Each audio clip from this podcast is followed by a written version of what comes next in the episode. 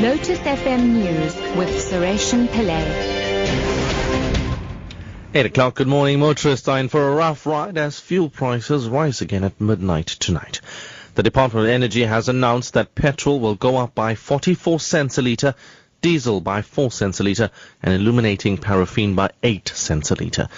This increase comes as electricity tariffs are expected to increase by just over 14% tomorrow for municipal customers. Rhulani Baloyi reports.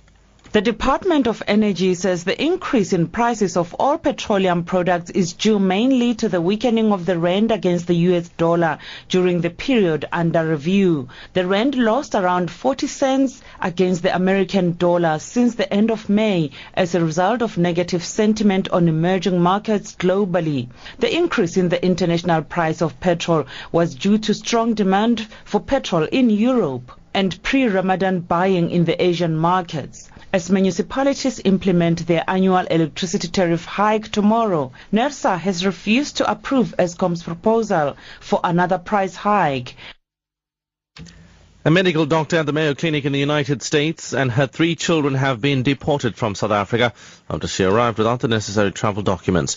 Gift of the Givers founder Imtiaz Sooliman says the family contacted him for help after immigration officials stopped Martina Mukadem and the children from entering South Africa.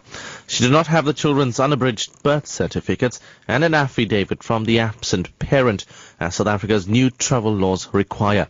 She and her children were held in a detention center at OR Tambo International Airport. Home Affairs spokesperson Mayihlome Tshwete says they sympathize but cannot bend the rules.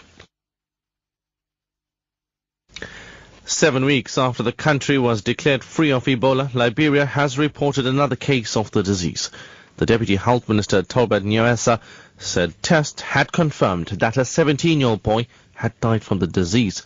The BBC's Jonathan Paye-Layleh in Monrovia says teams are investigating the victim's movements in the days before his death. Specimens were taken from the body before it was buried, and the specimen proved that indeed he died of Ebola. So health officials have started contact tracing in the area, but at the same time they are urging the public not to panic because the situation is under control. There's been an increase in the cases of Ebola in the two other West African countries affected by the epidemic, Guinea and Sierra Leone. And finally, the American broadcaster NBC is cutting its ties with the businessman and presidential candidate Donald Trump after he made derogatory comments about immigrants. Trump accused Mexico of sending rapists and other criminals to America in a speech announcing his candidacy two weeks ago. The decision means NBC will no longer air the Miss USA and Miss Universe pageants, part of a joint venture with Donald Trump. Jesse Vordan is a spokesperson for Latino group, the Central American Resource Center. She said NBC had done well to join another broadcaster at the Spanish language Univision in severing ties with Trump.